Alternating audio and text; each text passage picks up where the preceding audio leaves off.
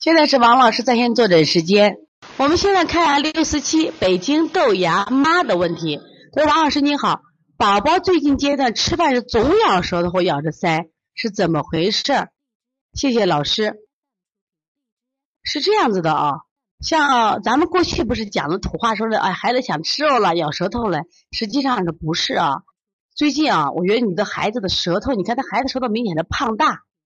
之所以能咬着了，是孩子的肌肉力量不强了，所以你孩子的肌肉的灵活度不强了，实际上是也是个脾虚的一个表现啊。你最近啊也注意，反正个夏天夏天的话，寒冷的水果啊，什么东西给孩子少吃一点，然后多加强一下脾的运化的调理。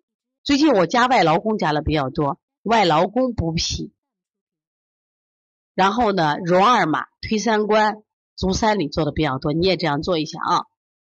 所以从现在开始学习小儿推拿，从现在开始学习正确的育儿理念，一点都不晚。也希望我们今天听课的妈妈能把我们所有的知识，通过自己的学习，通过自己的分享，让更多的妈妈了解，走进邦尼康小儿推拿，走进邦尼康的课堂，让我们获得正确的育儿理念。小小问号，举手报告礼貌说声老师好，那节奏就像小火车奔跑，又整齐又自豪。小小问号，举手报告，为什么星星不睡觉？它就像晚上的小老师。